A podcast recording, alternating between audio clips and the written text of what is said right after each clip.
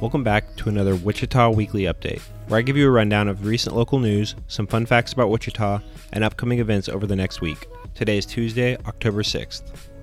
First up for some news Regal Theaters closed temporarily once again. The Warren Theaters in Wichita are owned and operated by Regal Cinemas, who has closed their theaters nationwide indefinitely.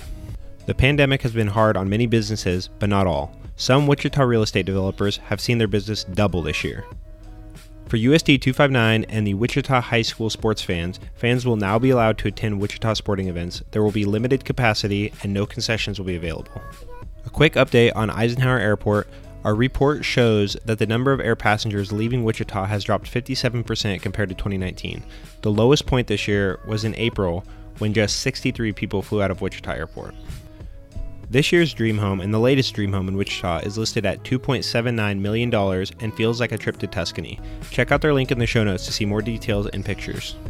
For today's fun fact, many of you know that Wichita was put on the map by the cattle industry.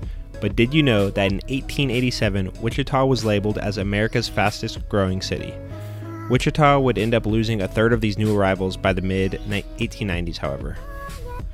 We have a few events this week. On Thursday, October 8th at 4 p.m., it is Family Night at Urban Air Trampoline Park.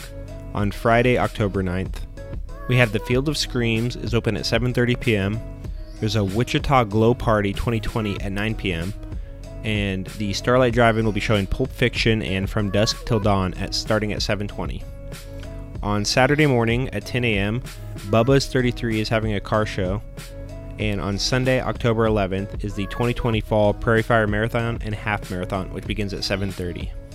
That's it for this week. If you have any comments, suggestions, events, or news articles you'd like to hear more about, or just anything else you'd like to hear about on this weekly update, let us know at wichitalifeict at gmail.com.